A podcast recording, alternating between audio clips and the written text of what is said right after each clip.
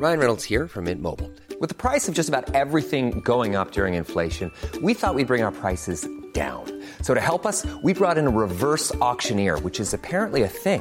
Mint Mobile unlimited premium wireless. Ready to get 30, 30, bit to get 30, bit to get 20, 20, 20, bit to get 20, 20, bit to get 15, 15, 15, 15 just 15 bucks a month. So, Give it a try at mintmobile.com slash switch. $45 upfront for three months plus taxes and fees. Promo for new customers for limited time. Unlimited more than 40 gigabytes per month. Slows. Full terms at mintmobile.com.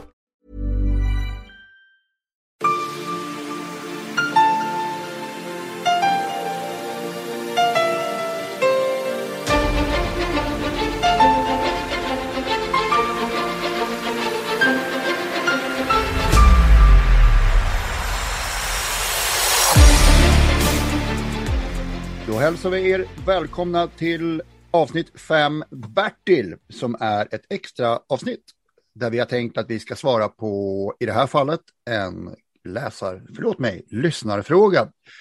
Och eh, det är jag som pratar, det är Henning Svedberg och på andra sidan micken sitter Här sitter jag som vanligt, löjtnant Andersson. du är så välkommen.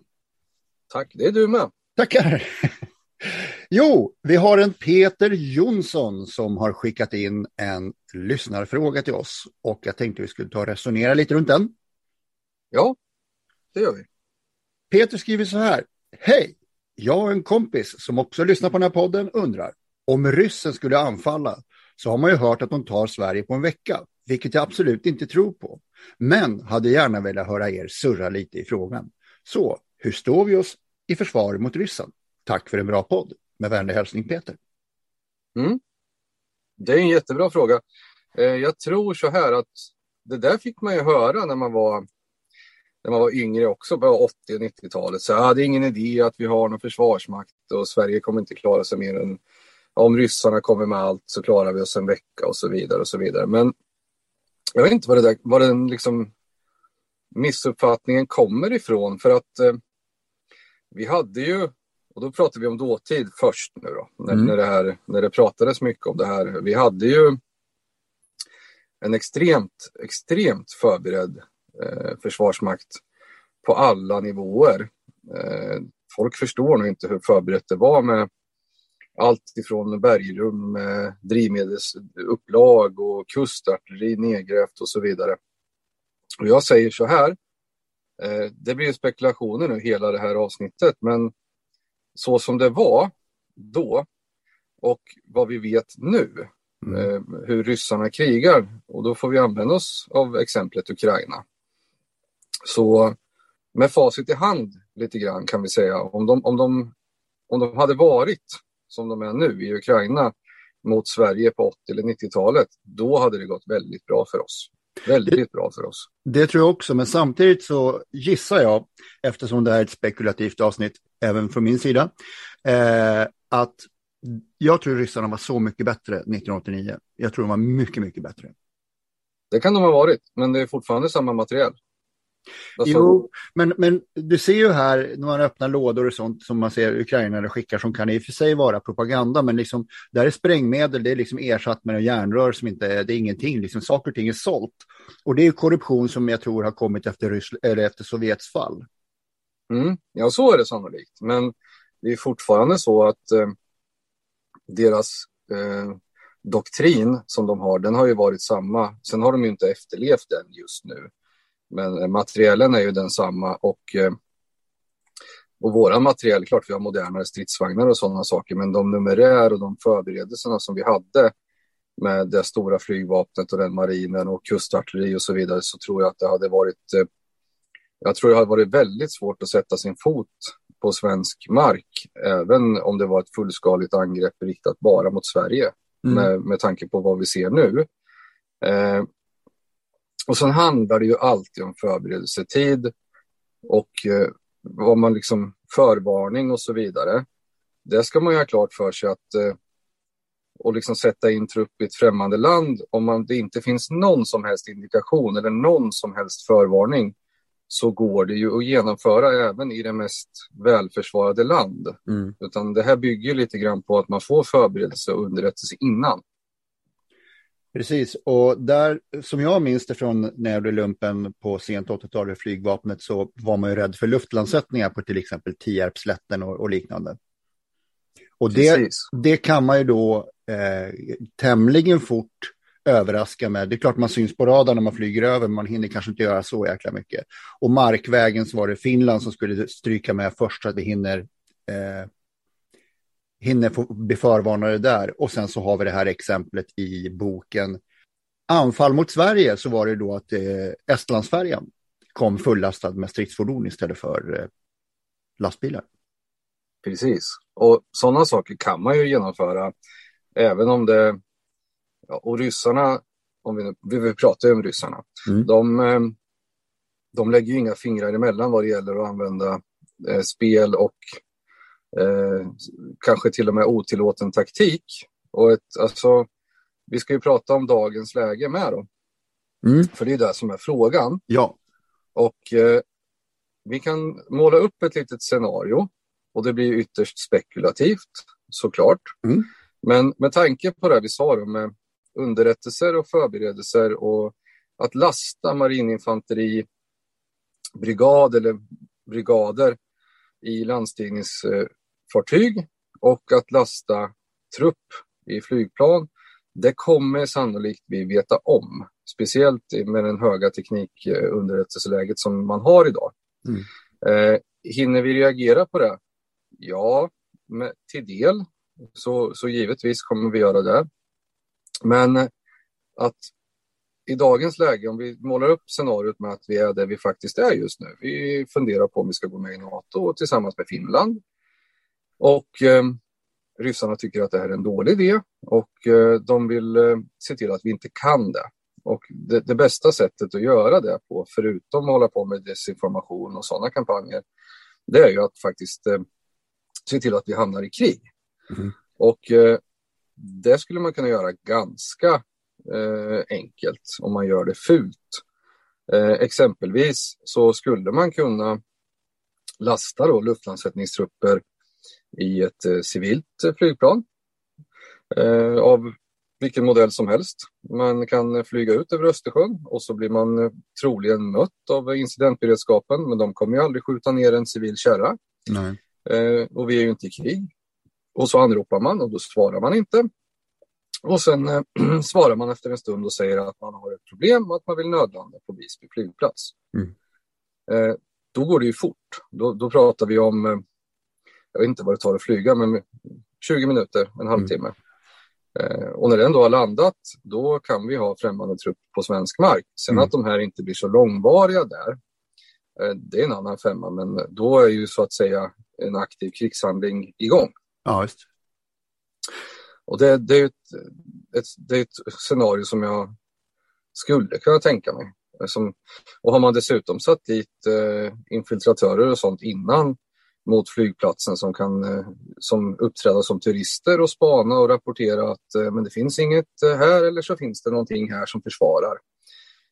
Man kanske kan ta bort det som försvarar, spränga några master, kommunikation med fastlandet och så vidare och så vidare. Så har man i alla fall ställt till det lite grann. Och det är nog sådana saker vi ska se framför oss, inte ett gammalt klassiskt massanfall, att det kommer liksom välla in Eh, stridsfordon och stridsvagnar över gränsen, utan det, det börjar sannolikt på, på ett sådant sätt.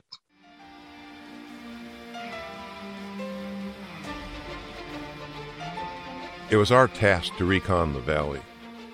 and we knew that the NVA were in the area. After the bird dropped us off, we were immediately pinned down. The shelling was relentless, and the casualties were growing. They had us. I remember firing at anything that moved, and for no good reason either. Ended up wasting ammo. Then we tried to call for an evac for the wounded but no one was coming. We were on our own. There was no one to help us. But somehow, in light of all that chaos, we could see a bright future where there will be Patreon and a great way to assist your friends. Now go, Support Mill Air Snuck on Patreon. Det är väl klassiskt ryskt. Det är väldigt ryskt. Lite trojansk häst över det hela. Och så var det ju även i Ukraina med de här eh, små gröna männen då som eh, absolut inte var ryssar utan ryskstödda separatister hette det då 2014. Mm.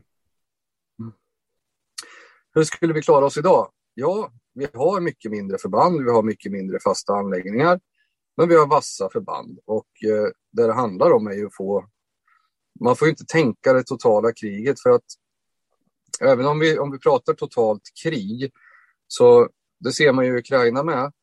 Ryssarna kan ju inte vara överallt hela tiden. Nej. Ehm, säg att man lyckas med en landstigning i ja, någonstans längs kusten, norr eller söder om Stockholm. Eh, man får in eh, några bataljonsstridsgrupper eller mer, eller några brigader. Eh, ja, det kan man få. Man kan komma en bit, men man, kan, man har inte tagit Sverige för det. Och förr eller senare så behöver man ju få under, underhåll, drivmedel, ammunition, diesel alltså och kulor och krut. Och eh, den här anfallsrörelsen kommer ju att stanna om man inte får det. Så att säga. Så det, det, det, skulle väl vara lätt även i Finland som har väldigt välförsvarad gräns att brassa in där med en brigad. Mm. Det kan man säkert göra. Men då har man förklarat krig och det kommer ju komma ett motanfall. Och det kommer ju ställas till problem. Så det är inte så enkelt så att man, eh, man åker in till Stockholm och sätter en röd flagga eller vilken färg man vill på regeringskansliet och sen har man vunnit ett krig. Nej. Och det där ser vi ju väldigt tydligt då i, i Ukraina, till exempel den läskiga konvojen som gick ner mot Kiev och så vidare. Ja, potentiellt jättefarligt. Men förr eller senare så får du stopp på drivmedel, slut på ammunition, slut på mat, slut på vatten. Eller så åker du på ett terränghinder i form av stor, en st stort vattendrag eller en stad eller någonting där det blir stopp. Mm. Uh, och då, absolut, då är vi definitivt i krig, men uh, det här är ingenting som går på en dag. Och får man förberedelsetid, då, då kommer vi att göra motstånd. Mm. Mer än en vecka. Om vi säger så här då att eh, till exempel vi tar Gävle som är en, en, hamn som skulle kunna bli utsatt för och det är tillräckligt nära Stockholm samtidigt som Nynäshamn och så släpper man i, i land. Eh, de kör ju mot Stockholm och jag menar innan vi hinner reagera om vi nu skulle ha fått ett, dag, ett dygns förberedelse så ska vi stoppa de här. Absolut, det kan ju gå fort men eh, som sagt så räknar man ju med någon form av förberedelse. Man kan inte smyga in ett eh, landstigningsföretag. Och eh, vi har ju de som har högst beredskap, det, det, är ju ingen hemlighet heller. Det är ju våra marin och eh, vårt flygvapen och de finns ju för oss 24-7. Mm. Och eh, de kommer bita ifrån. Det kommer vara oerhört svårt att sätta fötterna på i, i, Sverige. Och gör man det, då kommer man få räkna med både jägarstrid, som du säger, att eh, folk spränger broar och skjuter pansarvärn på dem. Eh, indirekt eld drönare. Man kommer också få räkna med att det kommer komma motanfall av kvalificerade mekaniserade förband. Mm. Så att eh, absolut, det är klart att vi kan ha en bättre beredskap och mer förbandsmängder. Och vi är på väg. Vi håller ju på nu och, och, och rustar upp för det här. Och eh, det kan bli bättre, men det är inte lätt. Det är inte så, som du säger, många säger ja, vi klarar oss inte en vecka och, eh, och så vidare. Ukraina har ju haft god tid på sig att förbereda sig, men 2014 var ju inte deras beredskap jättegod. Nej.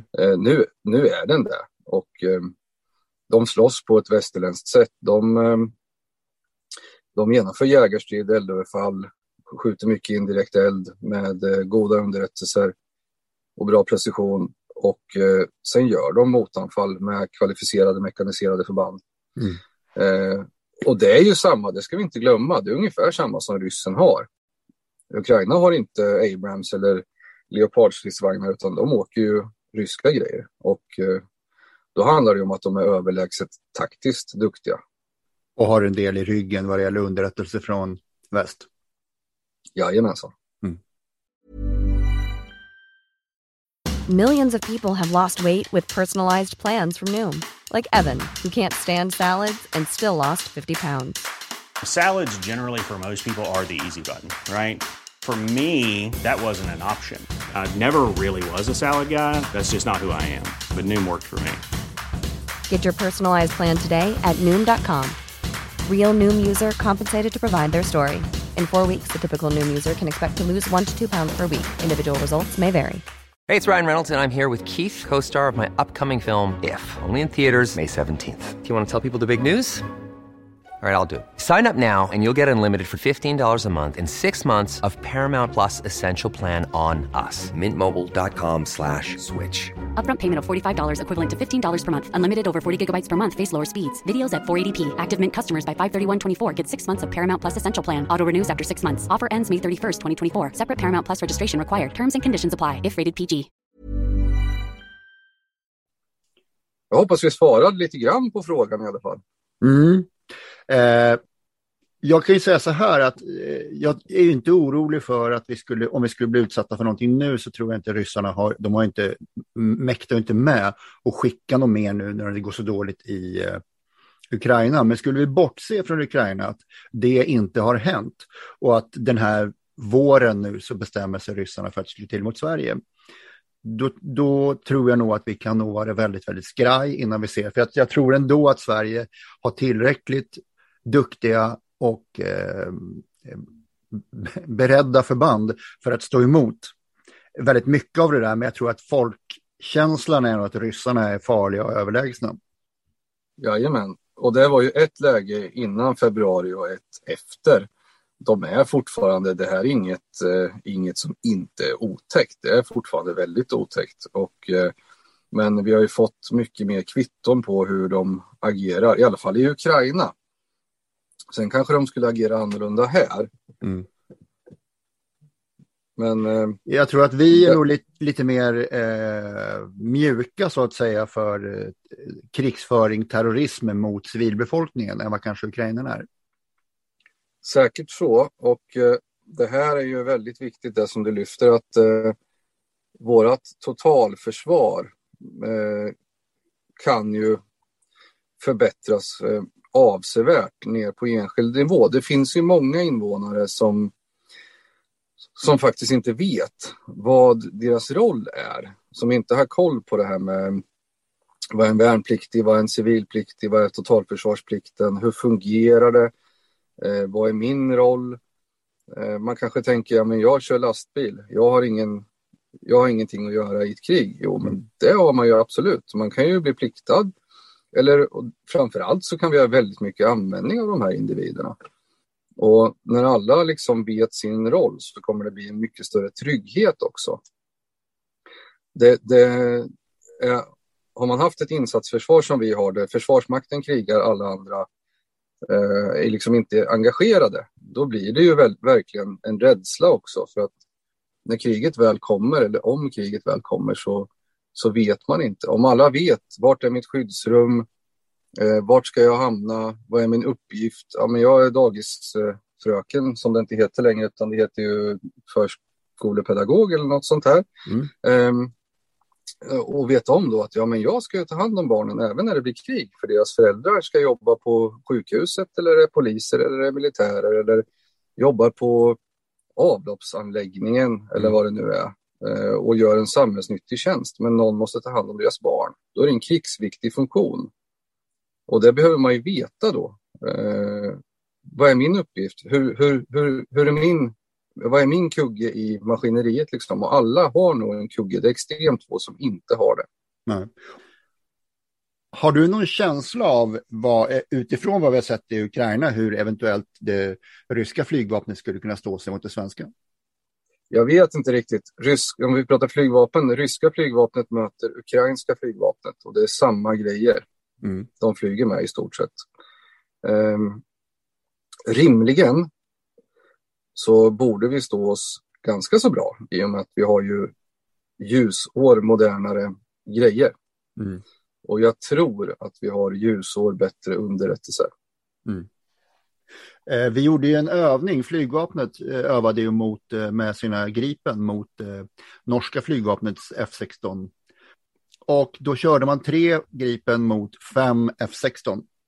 Och det gjorde man i tre vändor och då blev resultatet 5-0, 5-0, 5-1. Alltså att vi förlorade ett Gripenplan mot 15 F16. Så att våra killar som flyger och tjejer som är med och driver det, de gör ett bra jobb.